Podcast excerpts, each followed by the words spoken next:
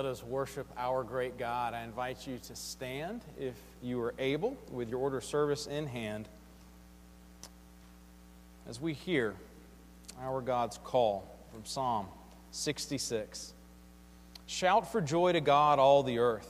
Sing the glory of his name. Give to him glorious praise. Say to God, How awesome are your deeds! So great is your power that your enemies come cringing to you.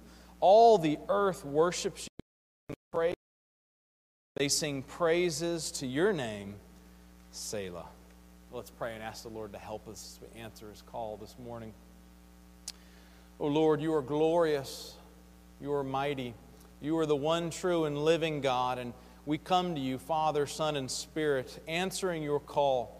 We come in the righteousness of Christ. We come in the power of the Spirit. We come by the truth of your word. Father, we look to enjoy fellowship and communion with you this morning. We're looking forward to the Spirit working through the means of grace to call the lost and to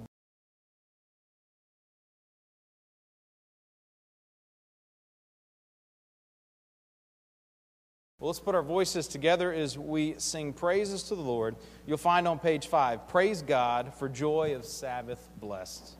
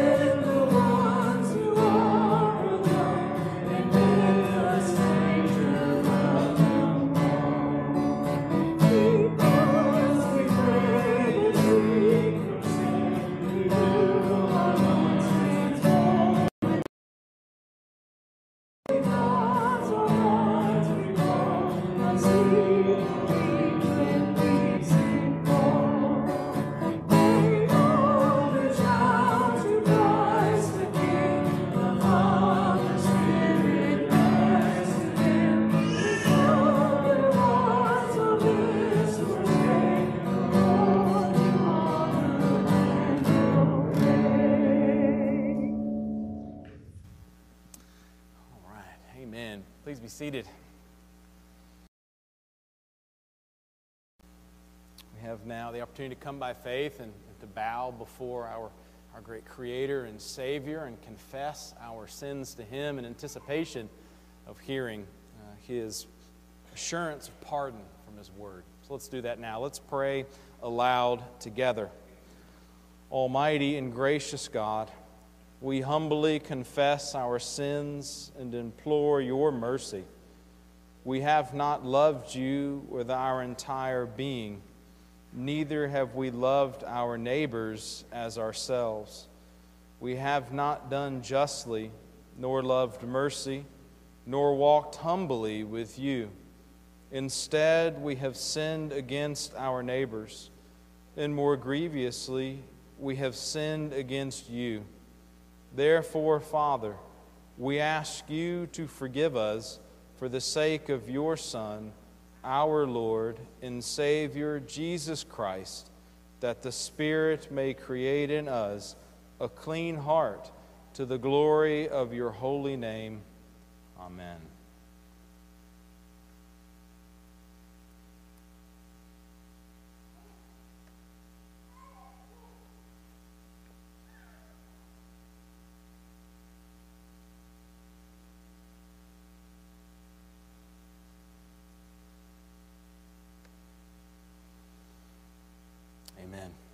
As we confess by faith, here now by faith, the assurance of pardon from, God's words, He speaks to us in 1 John chapter 1, beginning in verse 5. This is the message we have heard from Him and proclaimed to you that God is light, and in Him is no darkness at all. If we say we have fellowship with Him while we walk in darkness, we, we lie and do not practice the truth. But if we walk in the light as He is in the light, we have fellowship with one another and the blood of Jesus, his Son, cleanses us from all sin. If we say we have no sin, we deceive ourselves, and the truth is not in us. If we confess our sins, he is faithful and just to forgive us our sins and to cleanse us from all unrighteousness. If we say we have not sinned, we make him a liar, and his word is not in us. Well, we've had now the opportunity to, uh, to heed the Lord's call, come into his presence. We've had the opportunity to confess our sins together, to hear uh, his proclamation of pardon, that assurance that we have. And now we're able to come together and confess our faith. You know, one of the reasons that we confess our faith together out loud, publicly, is because as we uh, read in, in God's Word in Matthew 10, Jesus says that as we acknowledge Him publicly before others, He acknowledges us before together. Let's put our our voices as one as we confess what we believe. It is necessary to everlasting salvation that one believe in the incarnation of our Lord Jesus Christ. For the right faith is that we believe and confess that our Lord Jesus Christ, the Son of God, is God and man, God of the substance of the Father begotten before the worlds, and man of the substance of his mother, born in the world, perfect God and perfect man, of a reasonable soul, in human flesh subsisting, equal to the Father as touching his Godhead, and inferior to the Father as touching his manhood, who, although he is God and man, yet he is not two but one Christ. One, not by conversion of the Godhead into flesh, but by assumption of the manhood into God. One altogether, not by confusion of substance, but by unity of person. For as the reasonable soul and flesh is one man, so God and man is one Christ. Amen. Well, as you remain seated, we'll respond together by singing the Gloria Aeternam that's found on page 6.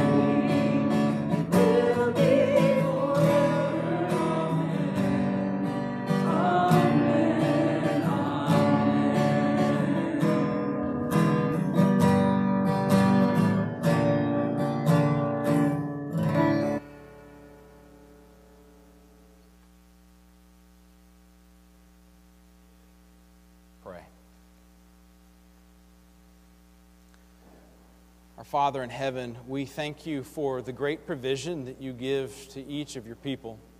We're thankful, Lord, even for the common grace that you extend to, to your creation, to your world, as you've promised that the seasons will continue, uh, that, Lord, you care for uh, even the animals around us as you look after those and bring rains upon the fields for both the just and the unjust. We praise you and thank you that you are kind and merciful.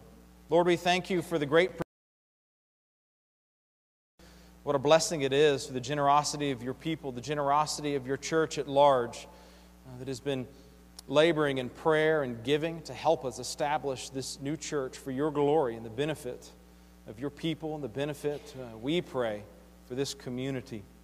Lord, we thank you that you teach us through giving and our gifts uh, how to steward well all that you have granted us for your glory, whether it's the treasure you give us, the time, or the talents. So, Lord, grant us hearts and are generous. In Christ's name we pray. Amen.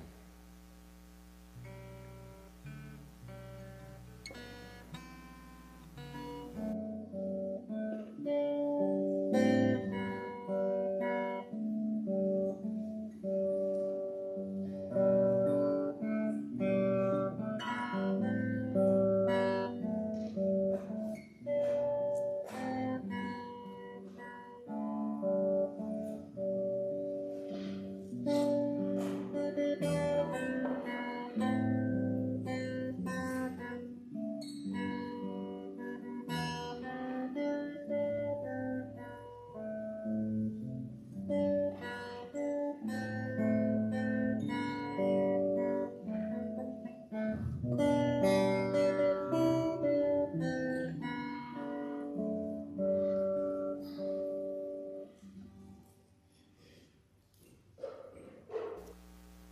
benefits and, and blessings and privileges of being a redeemed child of God is that we're adopted sons and daughters uh, of our Heavenly Father. And in that adoption, we're given spirits to be able to cry out, uh, Abba, Father, to come to Him in prayer. So let's do that now.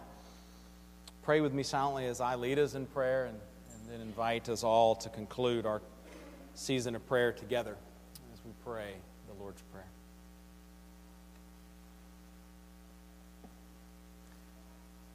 Oh Lord, you, you are strong and mighty.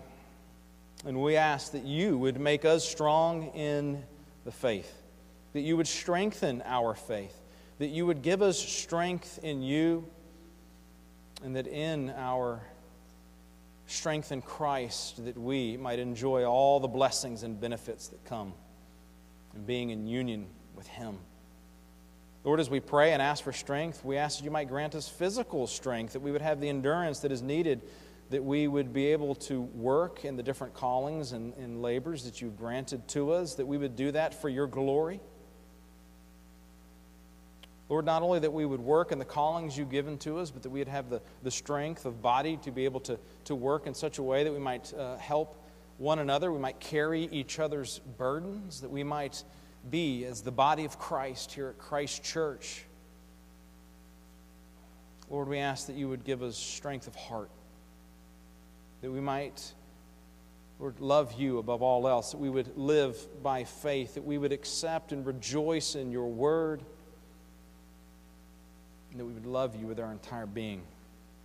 Lord, we ask for your help that, that we might. Uh, not only love you, but that we would love our neighbors as well, that we would love others by witnessing Christ to them, inviting them uh, to church, that, Lord, we would show mercy to those around us, that we would pursue biblical justice in our spheres of influence, that we would be patient with others as you are patient with us. Lord, we ask that you would not only open up opportunities for us this coming week to have gospel conversations, that we might uh, bear witness to Christ, not only in the words we say and the attitudes we have, but also in our deeds and the things uh, that we do. So we ask that you'd open up opportunities that we might be able to show uh, loving mercy to those around us.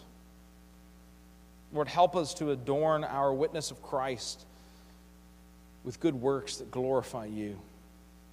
Good works that you tell us in Ephesians that you foreordained before the beginning of time for your people to do, for each of us. Father, we pray and ask that you would give us a greater desire to grow in our relationship with you. That you would help us to, to understand in a better way, in a deeper way, the love that you have for us.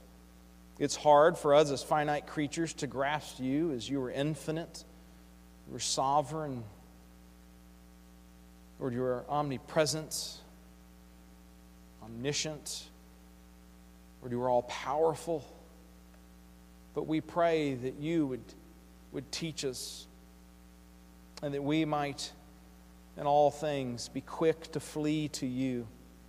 That we might seek not to stand in our own strength, but to stand in yours and in your grace. Lord, help us to love you more.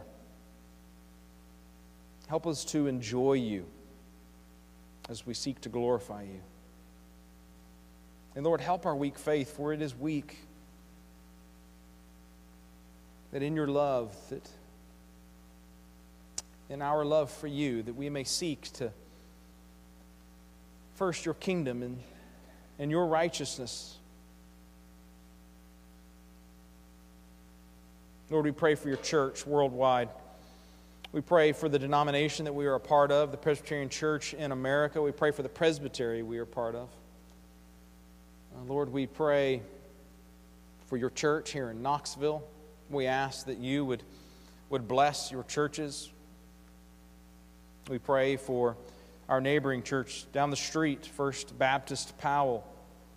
And Lord, as we pray for, for First Baptist, we pray for Christ Church, we pray for all the churches in this area, we pray that uh, you would, would be amongst us, that our Lord's Day would be glorious, that, that the means of grace would be flowing in corporate worship, that our love for you would grow as your people, our witness for Christ would be great, the aroma of the Lord Jesus Christ would go forth in our community. We would be salt and light as your people, and that we might see the building of your church. That you would fill this room and the rooms of all of the buildings in which your church is meeting today, and that we might have great need to expand, and that you would continue to grow your kingdom through the saving and gathering of your people. Lord, we pray not just for your church, but we pray also for the civil magistrate. We pray for the salvation of our civil leaders. We pray for grace to be poured out upon them. We pray that you would give them godly wisdom and, and that you would surround them with wise counselors. Lord, we pray also that you would give all those in positions of authority, particularly in the civil sphere, a, a robust, healthy fear of you that they might understand that, like all of us, they will stand before you and account for everything that they do in their lives and in their service. So we ask for grace for those who are in leadership in the civil sphere. We ask for grace for those who are in leadership in the church, those who are in, in leadership in the marketplace. And Lord, we ask for, for grace for all of us. Help us to be, as your people, salt and light.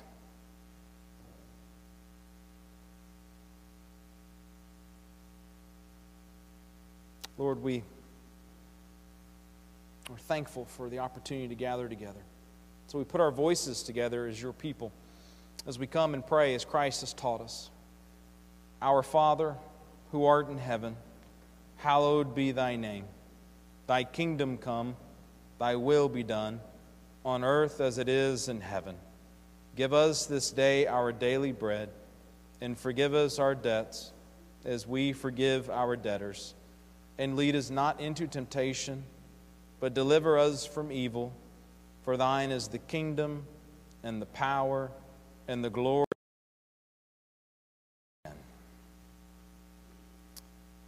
We have our opportunity now to come to our continuous uh, scripture reading. We'll begin in the Old Testament, then and move to the New Testament. Uh, for those who are uh, new with us in person or, or online, we're currently reading through uh, the book of Numbers for our Old Testament reading.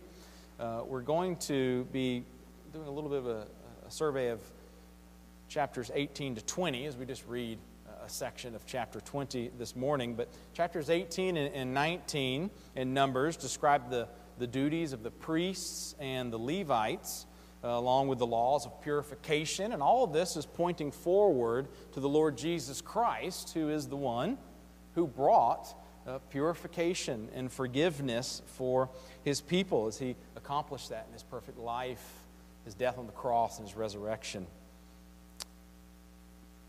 We'll uh, read in chapter 20 of uh, the ending of the season of wandering that the Israelites had in the wilderness as it comes uh, to a conclusion here. So, this is God's Word. We're going to be reading from Numbers chapter 20, beginning in verse 1. And the people of Israel, the whole congregation, came into the wilderness of Zin in the first month. And the people stayed in Kadesh, and Miriam died there and was buried there. Now there was no water for the congregation, and they assembled themselves together against Moses and against Aaron. And the people quarreled with Moses and said, Would that we had perished when our brothers perished before the Lord. Why have you brought the assembly of the Lord into this wilderness that we should die here, both we and our cattle? And why have you made us come up out It is no place for grain or figs or vines or pomegranates, and there is no water to drink. Then Moses and Aaron went from the presence of the assembly to the entrance of the tent of meeting and fell on their faces, and the glory of the Lord appeared to them. And the Lord spoke to Moses, saying, Take the staff and assemble the congregation, you and Aaron your brother, and tell the rock before their eyes to yield its water. So you shall bring water out of the rock for them and give drink to the congregation and their cattle. And Moses took the staff from before the Lord as he commanded him. Then Moses and Aaron gathered the people together before the rock, and he said to them, Hear now, you rebels, shall we bring water for you out of this rock? And Moses lifted up his hand and struck the rock with his staff twice, and water came out abundantly, and the congregation drank and their livestock. And the Lord said to Moses and Aaron, Because you did not believe in me to uphold me as holy in the eyes of the people of Israel, therefore you shall not bring this assembly into the land that I have given them. These are the waters of Meribah, where the people of Israel quarreled with the Lord, and through them he showed himself holy. Moses sent messengers from Kadesh.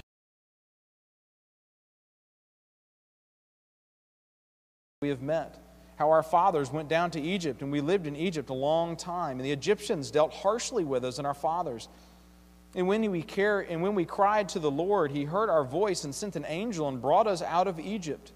And here we are in Kadesh, a city on the edge of your territory. Please let us pass through your land. We will not pass through field or vineyard or drink water from your well. We will go along the king's highway. We will not turn aside to the right hand or to the left until we have passed through your territory. Pass through, lest I come out with the sword against you. And the people of Israel said to him, We will go up by the highway, if, and if we drink of your water, I and my livestock, then I will pay for it. Let me only pass through on foot, nothing more. But he said, You shall not pass through. And Edom came out against them with a large army and a strong force. Thus Edom refused to give Israel passage through his territory. So Israel turned away from him. And they journeyed from Kadesh, and the people of Israel, the whole congregation, came to Mount Hor. And the Lord said to Moses and Aaron at Mount Hor on the border of the land of Edom, let Aaron be gathered to his people, for he shall not enter the land that I have given to the people of Israel, because you rebelled against my command by, at the waters of Meribah. Take Aaron and Eleazar his son, and bring them up to Mount Hor, and strip Aaron of his garments, and put them on Eleazar his son, and Aaron shall be gathered to his people, and shall die there. Moses did as the Lord commanded, and they went up Mount Hor in sight of the congregation. And Moses stripped Aaron of his garments, and put them on Eleazar his son, and Aaron died there on the top of the mountain. Then Moses and Eleazar came down from the mountain.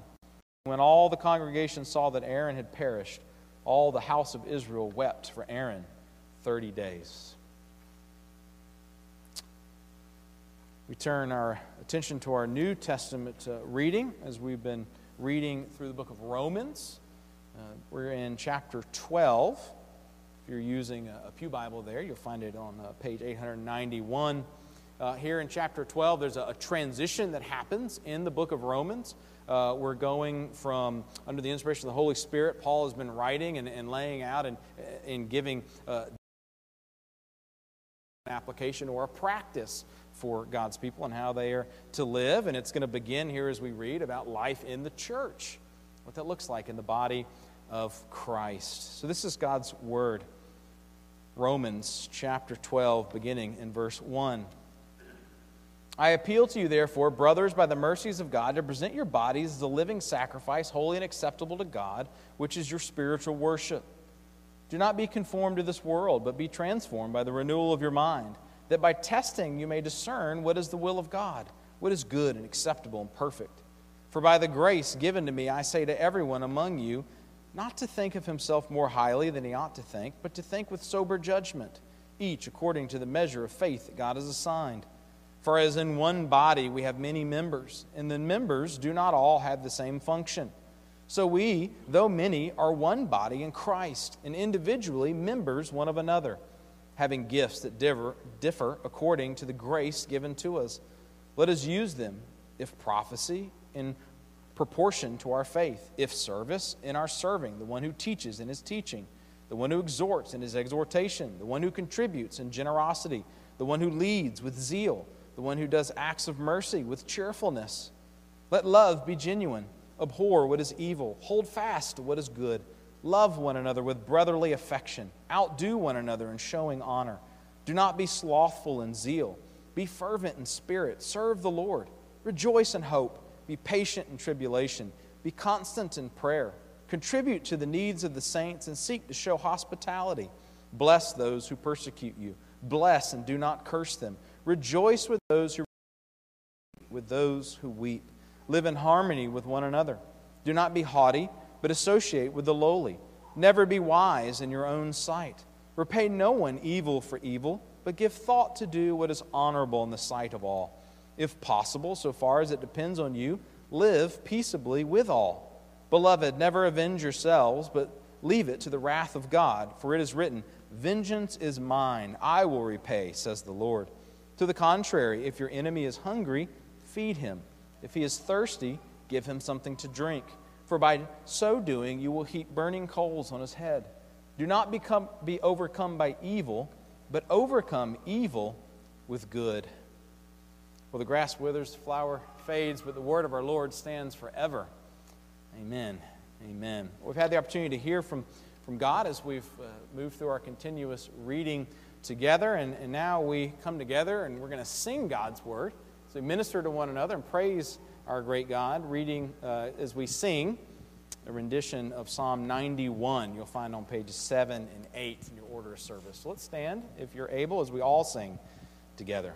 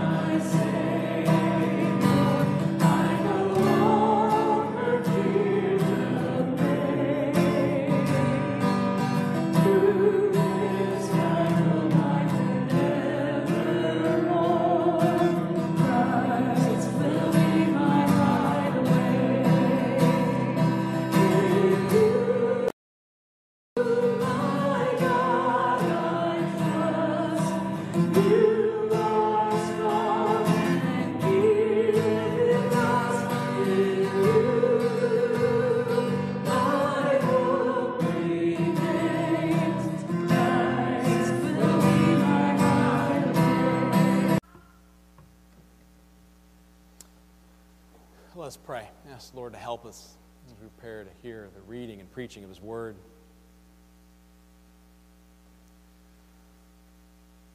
Oh Lord, our gracious God, we are thankful uh, that you have blessed us with the gift of your Word, that you've spoken, that you've not left us in darkness to wander and, and to try to, to somehow uh, discern your thoughts. That though the, the heavens and this creation and this world declares your glory and your existence, we are thankful that you've given to us your word, which you've revealed to us the gospel. You've revealed to us who you are, the triune God, Father, Son, and Spirit. So we ask this morning as we come to your word, as we hear it read, as, as we hear it preached, that the Spirit would be working mightily amongst us, that we might see great fruit coming forth in the the calling and saving of the lost, and, and Lord, also in the equipping of the saints, the building up of your church. Oh, Lord, do this for your glory and our benefit, we pray. In Jesus' name, amen. Well, if you'll turn your Bibles or tap on your devices uh, and, and, make it to Matthew chapter 5, uh, we're continuing our series through the Sermon on the Mount as we'll be looking uh, through chapters 5 and 7 in, in Matthew. I've reminded us each time, and, and hopefully will, will help set for us uh, a little bit of the context of what we're looking at as we look at the Sermon on the Mount, particularly the Beatitudes uh, right now. Is uh, Dr. Sinclair Ferguson has, has written about this sermon of Christ. He writes, It's not a sermon about an ideal life and an ideal world, but about the kingdom life in a fallen world. And we're going to be looking at just one beatitude this morning. Uh, but we can't separate the Beatitude, one of them, from all the Beatitude or the context of the Sermon on the Mount. Uh, while we might be able to look at it, we want to con- keep in our minds this entire beginning to the sermon, all the Beatitudes. So we'll be reading the context here, verses 2 to 12. And we'll come back and focus on verse 6. So this is God's Word. And he opened his mouth and taught them, saying, Blessed are the poor in spirit, for theirs is the kingdom of heaven. Blessed are those who mourn, for the meek, for they shall inherit the earth. Blessed are those who hunger and thirst for righteousness, for they shall be satisfied. Blessed are the merciful, for they shall receive mercy. Blessed are the pure in heart, for they shall see God. Blessed are the peacemakers, for they shall be called sons of God. Blessed are those who are persecuted for righteousness' sake for theirs is the kingdom of heaven. Blessed are you when others revile you and persecute you and utter all kinds of evil against you falsely on my account. Rejoice and be glad, for your reward is great in heaven, for so they persecuted the prophets who were before you. again, as I mentioned, we're focusing in on verse 6 this morning. Blessed are those who hunger and thirst for righteousness, for they shall be satisfied. Children, have y'all ever found yourself in a place where you're asking your parents or grandparents, uh, What's for dinner? Now, it wasn't, I assume, being a child at one time myself, it wasn't a question that just came out of curiosity, but, but it probably came because your stomach was beginning to, to grumble and you were hungry. And you're wondering, man, what are we going to eat? Or you know, maybe children, you've been outside during the summer running around playing tag or, or whatever it is you like to do outside because it's so much better to be outside than in front of screens. And, and you're running around, it's hot, and, and all of a sudden out of nowhere it hits you. I am so thirsty. If I don't get a drink of water, I think I'm going to I'm to fall over. So, children, you know what it is a little bit to hunger and, and thirst. And adults, I trust you can remember what it was like to be a child and, and to, to have that, that hunger and, and thirst. Thankfully, for, for most of us, most likely, uh, there probably hasn't been uh, either a long season of your life or even a time uh, where, where you found yourself uh, hungering and thirsting because you were starving and didn't have the ability to get to any food or you couldn't get to clean water to drink or, or something that's there. But, but sadly, we, we look around the world today, and, and that is a reality for, for uh, for, for some, and we see throughout history that's a reality that others have faced, where it wasn't just a, man, my stomach is grumbling and, and I wonder what's for dinner, but it was, I haven't eaten in a couple of days and I literally think I'm going to die and I need to find something. Or I haven't had anything to drink. My throat is, is so parched. I just want to be refreshed with something. And I hope we all could imagine or, or, think about, if we haven't been in that situation, what it must be like, the, the almost obsession it would be to, to find food, to find something to drink. We'd have to do it. We'd know our lives depended on it. As we truly were hungering and thirsting for food and, and, and drink.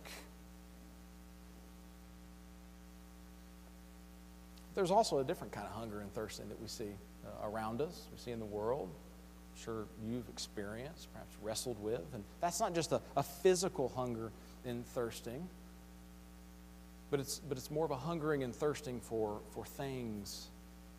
Uh, often it, it, it fits into categories of like pleasure, power, profits, those type of things. And those can be almost just as gripping of a hunger and a thirst that people have, a desire to accomplish these things, to do whatever it takes to get them. Sadly, we, we see around the world, in our, in our own communities, you, you see in history, you read about tales that, that people so gripped with this obsession, this hunger and thirst for these things, that it literally brings about their own death. And then we read our verse here and we, we see that there's, there's another seemingly unquenchable thirst that comes. One that doesn't cause us to do crazy things, but, but gives us a great desire. Those who are in faith in Christ, a multifaceted hunger and thirst that the Lord gives to his people. And it's one that, as we look at our, our, our verse this morning, we see that only Jesus satisfies his people's hunger for legal, moral, and social righteousness. It's only in Christ that this, this hunger and thirst is satisfied. And it is one that, that God does give to his people. He gives us this glorious and, and natural hunger and thirst for his things of righteousness. So we're going to look at three things together this morning the Christian's hunger and thirst for legal righteousness, the Christian's hunger and thirst for moral righteousness, and the Christian's hunger and thirst for, for social righteousness. So legal, moral, and social we're going to look at together. Just this one little verse. Even as we keep in mind where we've been already in the great context of the Beatitudes as we have seen it so far. But this first hunger and thirst we see for legal righteousness, it's because Jesus, dear saints, is your Savior. That He satisfies this hunger and thirst for, for legal righteousness that, that the Lord gives to you when He gives you faith. Now, there are several ways that Christians uh, have legal righteousness in Christ. Perhaps this isn't the way that we think all the time, but the scriptures lay them out for us, and we see that. But there, but there is an aspect of, Uh, of the, the, the legal righteousness and our standing before God. You know, as sinners by nature, by sinners by action, everyone stands before God guilty of sin and worthy of sins, death penalty that comes with it, as we read in the scriptures. But praise the Lord, when God saves you, He removes from you, He takes that hunger and thirst that you had for, for sin and things of unrighteousness that we talked about a little bit that is driving so many, and he replaces that with a no longer a sinful nature, but he replaces it with a nature that, that loves him, that hungers and thirsts for Christ, that hungers and thirsts for righteousness, a hunger and thirst that is only satisfied in Christ. And by faith in, in Christ, dear Christian, your sin was imputed or placed upon Jesus when he went to the cross. And then his perfect righteousness is imputed or placed upon you. So that as you're in Christ and you stand before the Father and he looks upon you, he doesn't, he doesn't see your guilt, but instead he sees the righteousness of his Son. And there's actually a, this penalty for sin that we read about in the scriptures, the penalty of death, paid for by our Savior, the Lord Jesus Christ. And so we see this, this legal righteousness that we have in Jesus that's been imputed to us. We read in, in 2 Corinthians chapter 5, uh, verse 21, just of this For our sake, he made him to be sin, who knew no sin, so that in him we might become the righteousness of God. So the reality is, we read, the scriptures, we don't want to get confused. We don't want to think the way the world thinks. And, that thought might be that um, what happens is uh, God, He says we shouldn't do certain things. And, and, and the reality is, though, that He kind of just looks the other way. And as long as we're, you know, we're good and, and, and we try to, to love Him and, and love other people and do these things, that God, He, he kind of winks at the sin. He's like the grandpa that's like, oh, you know, kids will be kids, but I love you. But that's not the reality. The reality is that God is holy. And sin, as it came into the universe, sin has to be dealt with and has a penalty, and it's sin. And God can't just, just ignore it.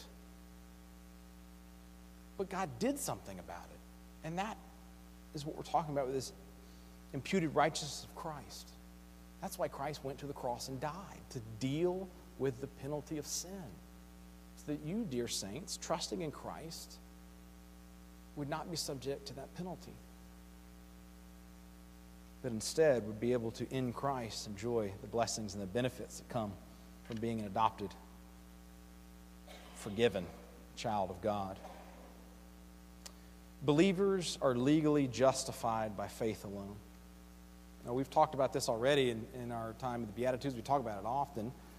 I've already mentioned it, but there's no way that you might be able to earn your salvation. You can't be good enough to earn forgiveness from God. It's not possible. There are many that try it, there are many uh, false religions and, and cults that seek to pursue that, but there is no way that we, in our sinful nature and our sinfulness, are able to earn our own justification before God. You know, we read in, in Romans chapter 3 and verse 28 for we hold that one is justified by faith, apart from works of the law. I'm reminded it's by, by faith. It's the work of Christ, not an attempt for our own work. Salvation is a gift. You're saved by, by grace through faith in the Lord Jesus Christ, as we read in Ephesians chapter, chapter 2. It's not about your efforts, it's about what Christ has done. praise the Lord for that. Because of that, Christians have this uh, beautiful relationship with Christ. We're brought into union with Him. And being in union with Christ, we, we participate with Him in His death and His resurrection. And because of that, we inherit all of the, the glorious blessings that come from His death and His resurrection. Again, as I mentioned, as, as, the Father looks at us, He doesn't look at our sin, but He looks at the, the righteous robes of Christ wrapped around us. And we get to enjoy that, that union that we have with Christ. So, read in Galatians chapter 4. Speaking just, just of this reality here, starting in verse 4. But when the fullness of time had come, God sent forth his Son, born of woman, born under the law, to redeem those who were under the law, so that we might receive adoption as sons. And because you're sons, God has sent the Spirit of his Son into our hearts, crying, Abba, Father. So you are no longer a slave, but a son. And if a son, then an heir through God. That's what we get to enjoy being in union with Christ. We're an heir to the inheritance of salvation, all the glorious riches that come in that reality. We're no longer slaves bound to sin. We have been redeemed from that.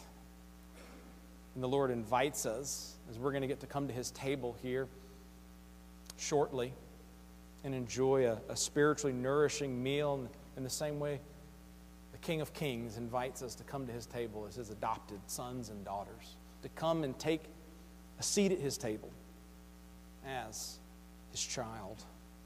that we might enjoy all the honors, privileges, and blessings that come with being in the King's family.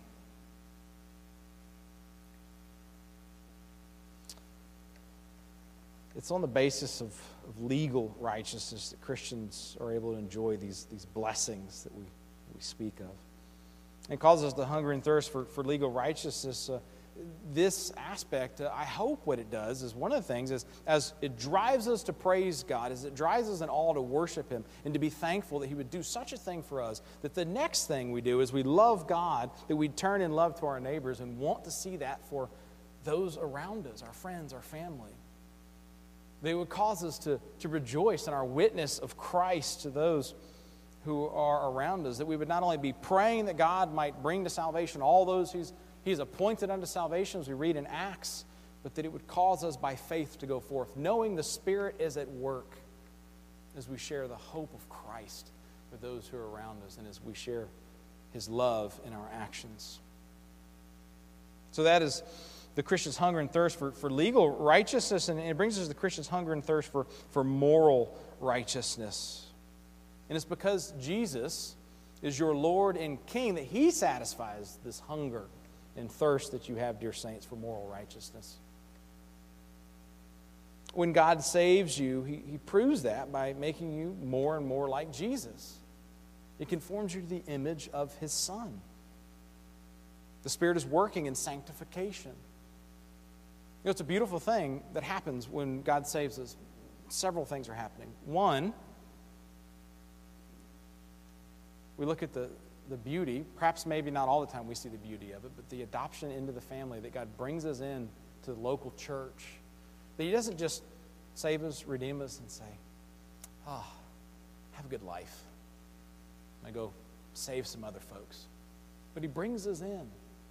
And bringing us in, He gives us the, the blessing of, of enjoying the means of grace and, and, and the means in which He has given of, of the elders equipping the saints, that the saints might be about the work of ministry uh, together. There might be salt and light in all things, and that is uh, beautiful and it is, it is glorious for us. And there's another wonderful aspect, too, though. Not just that we're brought together, which is wonderful, uh, but that the Lord doesn't leave us where He finds us. Now, we don't clean ourselves up for God. You don't have to make yourself good enough that you can be saved. But when God saves you, He does not leave you where He finds you. That's the beautiful thing. When the Lord came to me and He saved me, living in a fraternity house with all the things that go with that, God didn't say, Be well and have a good life. But the Spirit began to work. When He redeems us, there's that immediate, definitive sanctification. You are holy before me. And then He works progressively in sanctification the rest of our lives through the means of grace to make us more like Christ so that as we grow in maturity and over time that we can look back and praise the Lord as we've grown in the faith and more and more like Christ. He didn't just leave us where he found us because he loves us. He cares for us. We heard from Dr. Ferguson earlier and a few more things. Again, if you'll give me a moment to hear what he has to say about this. Ferguson writes Jesus saves us from sin's power and its influence. He not only brings pardon, but he works in us to make us live in our right relationship with God.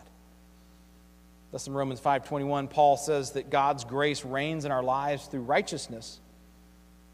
It is not only a gift, it is our reigning king in Jesus Christ. It reigns and it does so through righteousness, never apart from righteousness. Right living is what we hunger and thirst for, as well as forgiveness. If we do not, then our supposed longing for a right relationship with God is proved false. We cannot take Christ's gift of forgiveness but neglect his demands of right living. This is one of the great tragedies of the church today that we have come to believe in what Dietrich Bonhoeffer called cheap grace a Savior who leaves us as much as we were instead of actually saving us from sin. How horrible that would be for God to say, I save you, but I don't remove you from the bondage of the enemy. That's not the invitation to the table. That's not adoption as a son and daughter of Christ, of our great God. So there are several ways Christians grow in moral righteousness with God in Christ Jesus. As I mentioned, the Holy Spirit's at work in us. There's that, that moment of redemption, that definitive, declarative righteousness that we bear. There's the progressive or growing sanctification in Christ. We read in the scriptures that we are not who we once were when God comes and gives us new hearts, new natures. He redeems us, He makes us new creatures. We read that in uh, the letter to the Corinthians, in 1 Corinthians chapter 6. We see this from the inspiration of the Holy Spirit as Paul writes about this. We see this aspect of being a new creature in Christ. As he writes, he says, Or do you not know that the unrighteous will not inherit the kingdom of God? Do not be deceived. Neither the sexually immoral, nor idolaters, nor adulterers, nor men who practice homosexuality, nor thieves, nor the greedy, nor drunkards, nor revilers, nor swindlers will inherit the kingdom of God. And such were some of you. But you were washed, you were sanctified, and you were justified in the name of the Lord Jesus Christ and by the Spirit of our God. As the Holy Spirit works sanctification using the means of grace, word, prayer, sacrament, even the fellowship of the saints, as He works in us, growing us in godliness and Christ's likeness. The Holy Spirit's at work every time you pick up the scriptures and you read. Every time we read together, the Holy Spirit is at work. Whenever you, you think about God's Word, you take perhaps a passage or a verse and, and, and you're, you're meditating upon it. You're sitting and you're thinking and, and, you're, and you're prayerfully mulling it through and, and you're trying to bring to bear the rest of Scripture and, and consider these things. The Holy Spirit is at work in that. Conforming you to the image of our Savior as He renews your mind in God's Word.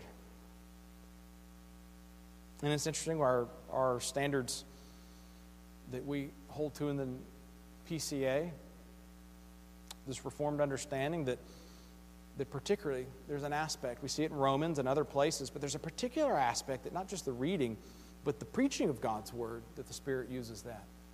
Something as we read in the epistles, as Paul writes in the inspiration of the whole, something as foolish as preaching. Something that seems so seemingly simple and weak and yet, that's what God chooses to use. So, children, keep this in mind, but adults as well. That's why, one, ask that you pray for me throughout the week, your pastor. But when, when I come by God's grace, reading His Word and praying His Word, it's not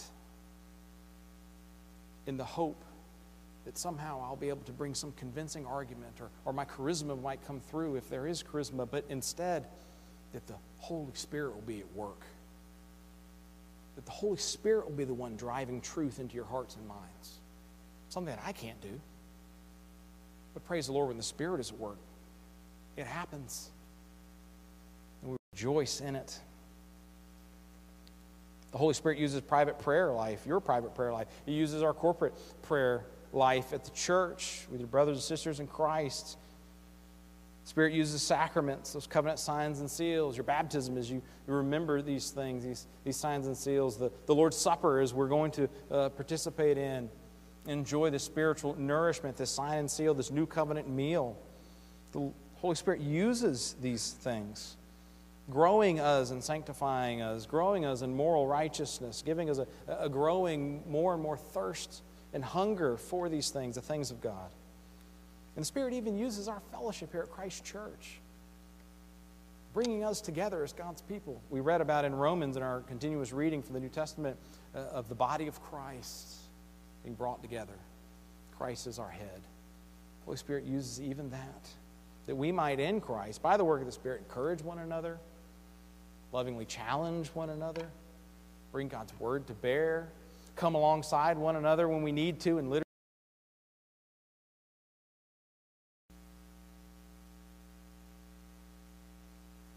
love one another, help one another.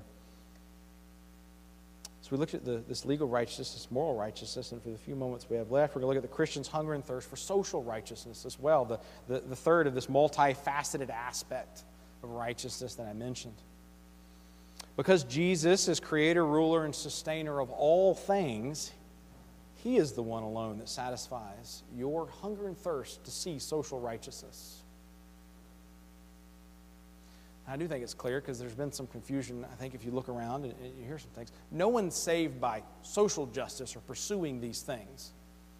Uh, we've seen it in aspects of the church, and we've seen it in aspects of even the secular side of folks who are attempting to bring about uh, a utopian society. And they pursue what is often called social justice. But even as we understand that, be as Christians very wrong to not grasp that God has called us, He's equipping us to be salt and light.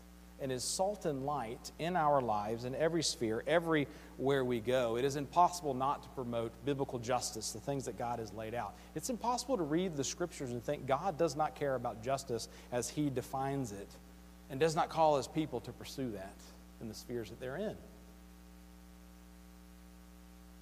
You would have to walk away from the scriptures but it is important to understand them.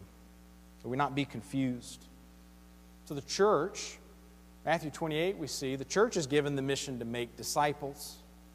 And what does the disciples do? What is it that individual Christians do? They go out as salt and light into the community, having been equipped.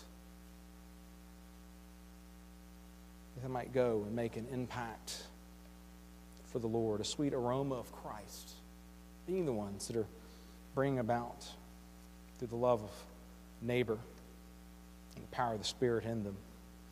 While the world chases this unbiblical pseudo justice, that it creates its own standards and thoughts for, for what it is, God's people don't need to be afraid to be about loving our neighbor and doing biblical justice as we see in the scriptures. I think the devil, what the devil would love to see, is Christians to do a couple of things. One, my faith is private. And it would be a horrible thing if I ever mentioned the scriptures to anyone. In fact, I probably should just keep it to myself completely so that when others are just spewing their opinions at me, I probably just need to sit back and shake my head, okay, yeah, that's great, and not participate in the conversation. That's one area I think the devil would love to see us do. Another would be that we might as Christians or even the church take hold of the banner of the world and say, We're behind the world and all it, it wants and, and is doing. And we're going to set God's word aside because it's kind of uncomfortable to think about that. And we're going to be one with our neighbors and what they desire. I think the devil would love to see that. I think the devil would love to see you afraid to be salt and light. He'd love to see you tasteless and a light under a bushel. To be afraid to witness Christ and, and your attitudes, actions, words, and deeds. I am not the devil. I don't know his mind, but, but I could see the devil and the forces of spiritual darkness wanting that. An impotent church, an impotent Christian, scared of their own shadow, caring not for the glory of God, seeking not God's kingdom or his righteousness. If I was the devil, that's the things I would be pursuing. But again, we're not going to bring about a utopia. We've seen, sadly, that attempt over and over in history, and it always ends with a lot of dead people. So we're not going to accomplish that.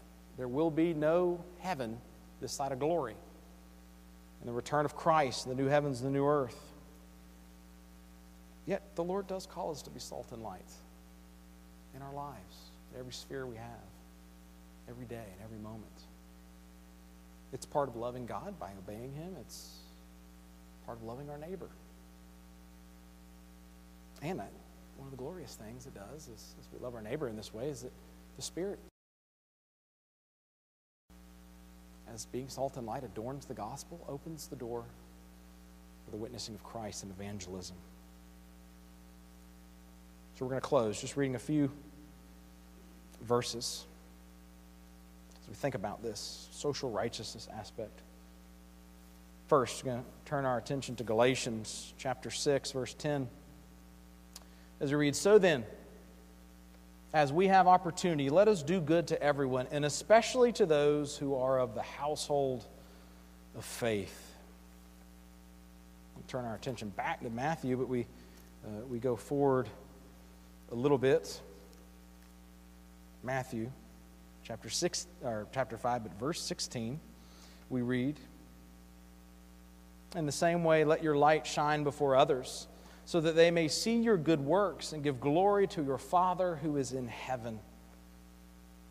Turn to colossians chapter 1 colossians chapter 1 verse 9 and so, from the day we heard, we have not ceased to pray for you, asking that you may be filled with the knowledge of His will and all spiritual wisdom and understanding, so as to walk in a manner worthy of the Lord, fully pleasing to Him, bearing fruit in every good work and increasing in the knowledge of God.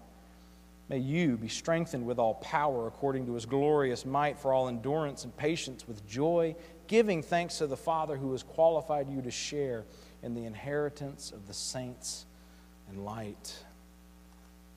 2 Timothy chapter 3, verse 16, 17. All scripture is breathed out by God and profitable for teaching, for reproof, for correction, for training in righteousness, that the man of God may be competent, equipped for every good work.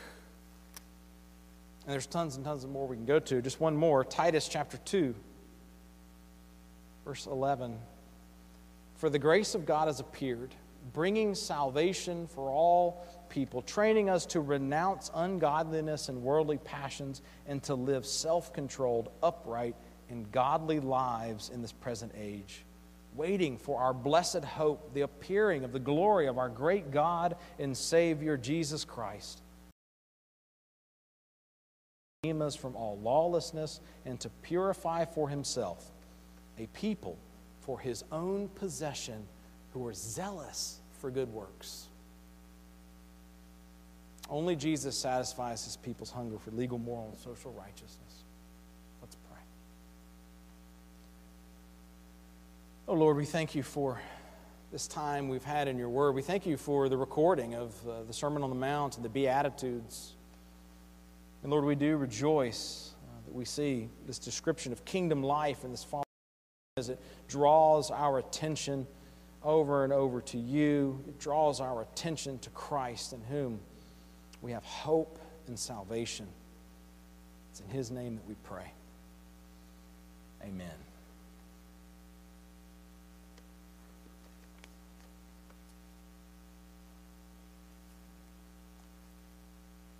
Well, this morning, as we've, we've come together, we have the, uh, the blessing of celebrating the Lord's Supper together as we come. Our Lord Jesus, uh, He instituted this, this sacred meal, this new covenant meal in the New Testament, as He said, Do this in remembrance of me. And with it, we proclaim His death and His resurrection and His reigning until He comes again, in which we pray will be quickly. This meal is a sign uh, symbolizing the benefits that we have in uh, Jesus by faith. It's a, it's a seal confirming our relationship with Jesus by faith. This is not just merely a, a memorial, spiritually present with us as we eat this meal together.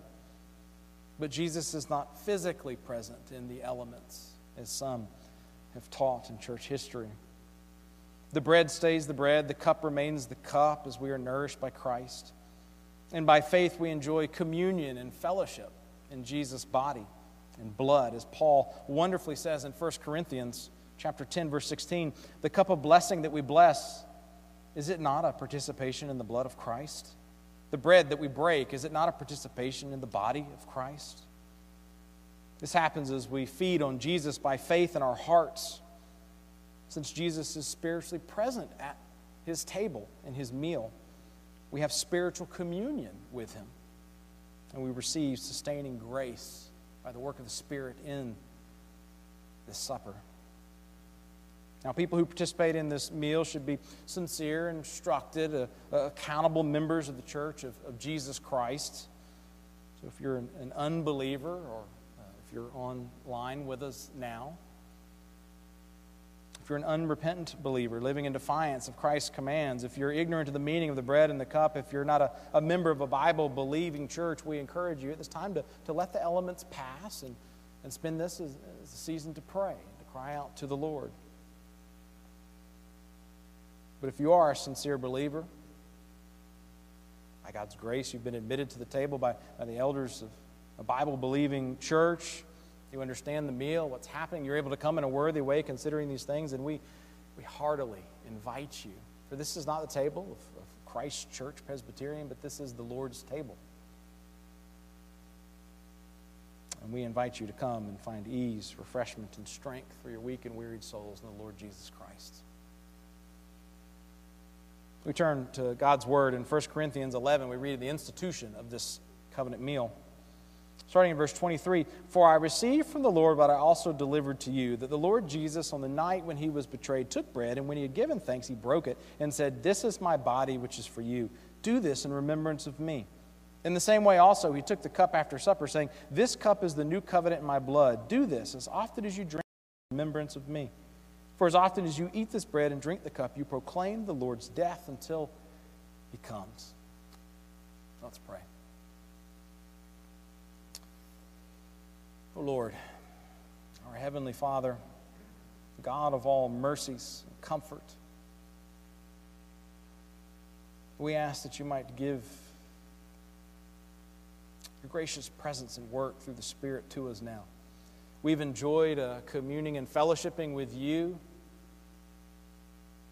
during corporate worship, and we ask even now, as we come to your table, we come to this new covenant meal, that, that we might, even on a greater depth, enjoy that communion with you. We ask that you might set aside these elements of, of the cup and the bread for your spiritual work in us. And as we come, that we might rejoice and be thankful for the great blessings that we enjoy being in union with Christ through faith, your grace of forgiveness, salvation, sanctification. Even as we look forward to celebrating the supper of the Lamb and the new heavens and the new earth. Oh Lord, may this be a sweet, sweet taste of what is to come. Be with us. In Jesus' name we pray. Amen. Uh, this morning, I'd like to uh, in, invite uh, some of the elders that are with us.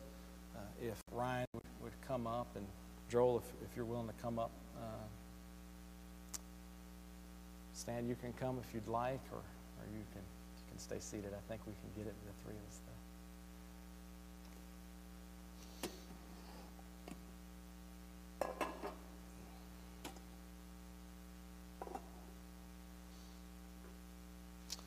On the night in which uh, Christ was betrayed, after giving thanks, he took the bread and he broke it. He said, This is my body given for you. Take and eat. We're going to bring the, the element of the, of the bread around. Uh, there's allergy bread in the middle and the rest. If you'll hold uh, the bread until we all might take together, celebrating the unity that we have in Christ.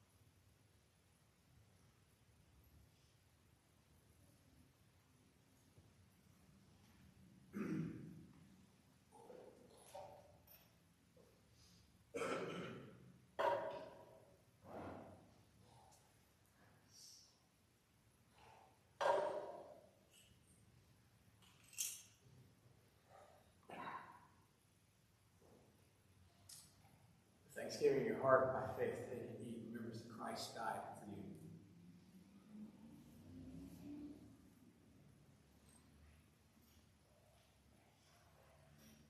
Oh Lord, we do praise you and thank you for, for the life, death, and resurrection of our Savior, Lord Jesus Christ.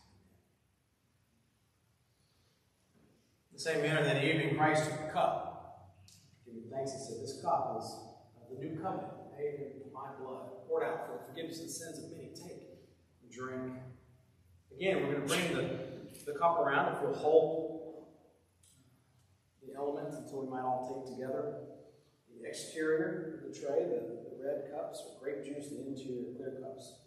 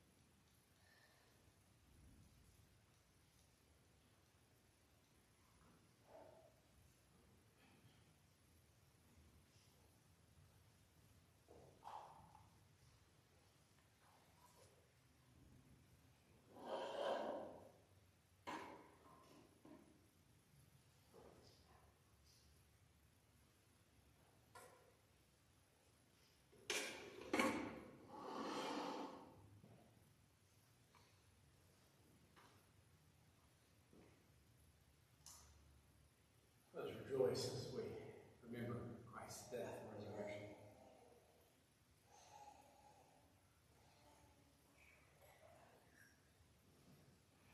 Lord, we thank you. Thank you for this day that you've given to us, corporate worship. We thank you for this covenant meal.